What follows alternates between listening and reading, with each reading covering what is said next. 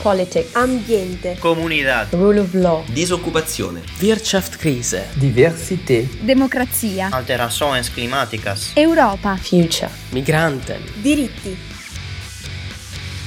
Eurofonica. Abbiamo una Costituzione che non emula le leggi dei vicini, ma siamo noi stessi un modello da seguire piuttosto che imitatori degli altri. E quanto al nome, per il fatto che non si amministra la comunità nell'interesse di pochi, ma di una maggioranza, questa si chiama democrazia. A pronunciare questo discorso fu Pericle, capo militare e leader politico di Atene durante la guerra del Peloponneso raccontata da Tucidide. Oggi come allora, più che domandarsi quanto sia difficile essere un modello da seguire, il vero interrogativo sta nel comprendere cosa significhi rappresentare un giusto esempio per tutti quegli altri che Pericle definiva imitatori. Ed ora, tornando al nostro XXI secolo, pensiamo a quanto sia divenuta complessa e interconnessa la società in cui viviamo, dove lo scontro dialettico tra ideali ha lasciato sempre più spazio ad una polarizzazione a tratti esasperata, che arriva a coinvolgere quasi ogni settore del dibattito pubblico, dalla politica allo sport, fino alla musica e molto altro ancora. Insomma, possibile che ci sia sempre bisogno di tracciare una linea per distinguere chi è di qua e chi è di là, ma soprattutto chi può distinguere cosa è giusto da cosa è sbagliato. All'indomani della seconda guerra mondiale, questo ruolo diventò di fatto appannaggio esclusivo degli Stati Uniti d'America, nell'ottica del bipolarismo che li vedeva contrapposti al blocco comunista dell'Unione Sovietica in difesa dell'Occidente e in particolar modo di quell'Europa che avevano ampiamente contribuito a liberare dal flagello del nazifascismo.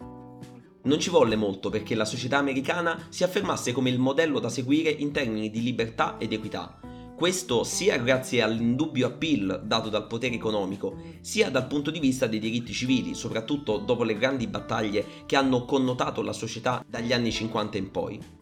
Per Washington niente di più semplice che indossare le vesti del primus inter pares, del leader carismatico a cui tutti i suoi pari grado guardano con sentita ammirazione, riconoscendo in lui il giusto esempio da seguire e di cui si ha bisogno. Nel frattempo però dall'altra parte dell'oceano la situazione ha iniziato a subire modifiche profondissime, in grado di sconvolgere definitivamente lo status quo. Nel giro di qualche decennio, all'insegna della globalizzazione, infatti, il nostro è diventato un mondo privo di un centro ben definito, ma costellato da tanti grandissimi centri sparsi su tutto il globo e che hanno finito per mettere in crisi l'egemonia americana subito dopo la caduta dell'Unione Sovietica. Tra questi quartier generali del nuovo mondo c'è senz'altro l'Unione Europea, nata dal pensiero di Altero Spinelli sull'esempio dei teorici del federalismo inglese, negli anni si è sviluppata fino a diventare sempre di più un modello da seguire anziché un'imitatrice, proprio come diceva Pericle oltre 2500 anni fa. Se non mi credete, proviamo a fare un parallelismo tra quanto accaduto nelle ultime settimane sulle sponde opposte dell'Atlantico. Di nuovo America da una parte ed Europa dall'altra. Lo scorso 24 giugno la Corte Suprema statunitense ha ribaltato la storica sentenza Roe vs. Wade del 1973 che aveva reso legale l'aborto a livello federale. Questo significa che l'aborto cessa di essere un diritto costituzionale e che d'ora in avanti saranno i singoli stati a definire in piena autonomia i termini entro i quali consentirlo. Nelle ore immediatamente successive alla pronuncia da parte della Corte, il divieto di aborto è entrato in vigore in ben 7 stati americani, ma questo numero potrebbe quasi triplicare nel giro di un mese. E così mentre a Washington, New York, Miami e tantissime altre metropoli americane in migliaia sono scesi in piazza per manifestare il proprio dissenso contro questa decisione, anche a Bruxelles è montata l'indignazione degli eurodeputati che nel corso dell'ultima plenaria avevano approvato con 364 voti favorevoli una risoluzione volta proprio ad esortare gli Stati Uniti e l'amministrazione Biden a mantenere l'aborto nell'alveo dei diritti fondamentali riconosciuti dalla Costituzione. Potremmo dibattere a lungo sulle motivazioni che stanno alla base di questa richiesta del Parlamento europeo nei confronti della Corte Suprema americana, poi comunque disattesa. Si potrebbe pensare che il vero motivo sia stato in realtà quello di muovere un appello agli Stati Uniti per parlare in verità ai paesi europei, così da decriminalizzare l'aborto e favorirlo in termini di salute e sicurezza. Potremmo, sì, e non è detto che ci sbaglieremmo, ma tornando per un attimo a quanto detto poco fa, perché non pensare al ruolo che gli Stati Uniti d'America hanno ricoperto e tuttora ricoprono agli occhi del mondo? Nella nota emessa dal Parlamento europeo, infatti, si fa riferimento esplicito all'impatto che una decisione del genere potrebbe avere non solo sulla società americana, quanto nei confronti di quei paesi che guardano agli States come un modello da seguire, anche per quanto riguarda la sanità e i diritti, e in particolar modo quelli delle donne. A completare il coro, i commenti dei tantissimi capi di Stato e di governo europei, per il belga Javier Bettel, la sentenza mina la libertà di scelta anziché andare a favorire il diritto alla vita. Il cancelliere tedesco Olaf Scholz ha sottolineato come ci sia ancora molta strada da fare per una giustizia di genere, mentre senza mezzi termini il primo ministro inglese Boris Johnson ha definito la sentenza un enorme passo indietro. Ecco dunque che cominciano a delinearsi i due poli del confronto, con il modello americano che subisce quella che è solo l'ennesima di tante incrinature che stanno facendo perdere al nuovo mondo lo storico ruolo di giudice del giusto e dello sbagliato, sulla base della propria soggettivissima moralità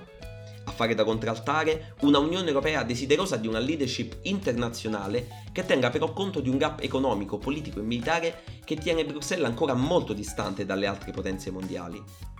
Tuttavia, per provare a raggiungere questo ambizioso obiettivo, quale miglior tentativo che far leva sulle proprie prerogative ed ergersi a baluardo globale della tutela dei diritti umani, andando così a colmare un vulnus che promette di avere un peso specifico inimmaginabile da oggi ai prossimi decenni. Più volte negli ultimi mesi abbiamo raccontato l'impegno delle istituzioni europee per la tutela dei diritti delle minoranze e della libertà di stampa, dai confini dell'Unione fino ad ogni parte del mondo. Cina, Messico, Nicaragua, Azerbaijan e da ultimo proprio la Georgia che in questi giorni ha visto rimanere in stand-by l'ottenimento dello status di paese candidato ad aderire all'Unione Europea, in virtù degli standard di democrazia e Stato di diritto ritenuti ancora insufficienti ma se Tbilisi deve pazientare ancora, l'Ucraina e la Moldavia possono decisamente sorridere dopo che dal Consiglio europeo di giovedì 23 giugno è arrivato il via libera al riconoscimento dello status di paese candidato, un momento storico come l'ha definito il presidente Charles Michel. Mentre Putin e la Russia attaccano l'Ucraina non riconoscendone l'esistenza, Bruxelles tende una mano a Kiev verso l'integrazione europea. In questi opposti risiede l'enorme portata del ruolo che l'Unione Europea può ricoprire nello scacchiere geopolitico nei prossimi anni, a prescindere da quelle che siano le ragioni di Stato che sottendono ogni mossa, perché tutto in dinamiche come queste risponde a una strategia ben precisa. Sarebbe un grave errore sottovalutare che fin da subito, oltre al riconoscimento di Ucraina e Moldavia, si è iniziato a parlare con insistenza dell'allargamento verso i Balcani occidentali, un'altra regione storicamente assai complessa e mai come adesso decisiva nel delicatissimo gioco della diplomazia internazionale senza considerare il senso di frustrazione che il perdurare dello stallo innesca in paesi come Serbia, Albania e Macedonia del Nord che da tempo attendono dei concreti passi in avanti. Ecco, l'accelerata impressa alle politiche europee in seguito ad una escalation di eventi imprevedibili e drammatici dalla pandemia fino al conflitto tra Russia e Ucraina potrebbe tradursi in un brusco risveglio dopo anni passati in un mortifero dormiveglia. In poche parole, potrebbe trasformarsi finalmente in un'occasione senza precedenti per avviare complessi processi di modifica al funzionamento delle istituzioni europee, partendo da questioni come l'allargamento e la politica di difesa, divenute oggi una priorità assoluta e improcrastinabile.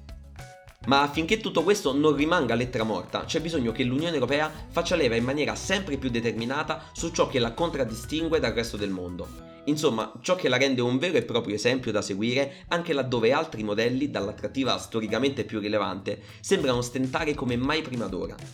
È il caso della Russia, che fino a pochi decenni fa era capace di sovrintendere alla più vasta federazione della storia del mondo, da Minsk a Vladivostok. Ma è anche il caso dell'America, con gli Stati Uniti sempre più nell'occhio del ciclone non solo per la già citata sentenza contro la tutela del diritto all'aborto, ma anche per l'annosa questione del libero possesso alle armi, tornata prepotentemente alla ribalta dopo che la settimana scorsa la Corte Suprema ha bocciato le restrizioni vigenti a New York sul porto d'armi, poiché ritenute incostituzionali. In conclusione, ecco riaffiorare tutto il peso e la straordinaria contemporaneità di quel discorso dell'ateniese Pericle, capace non soltanto di aver messo a confronto chi imita con chi invece viene imitato e preso ad esempio, quanto di aver sottolineato l'importanza dell'agire nell'interesse di molti anziché di pochi. Saper fare le scelte giuste è ben diverso da scegliere cosa è giusto e cosa no e questa sottilissima linea di demarcazione può rappresentare l'alveo entro il quale l'Unione Europea può scegliere di muoversi per diventare sempre più convintamente il modello di riferimento su scala mondiale per tutto ciò che riguarda la democrazia, il rispetto delle minoranze e la tutela dei diritti fondamentali. Simone Matteis, per Eurofonica. Euro. Fonica.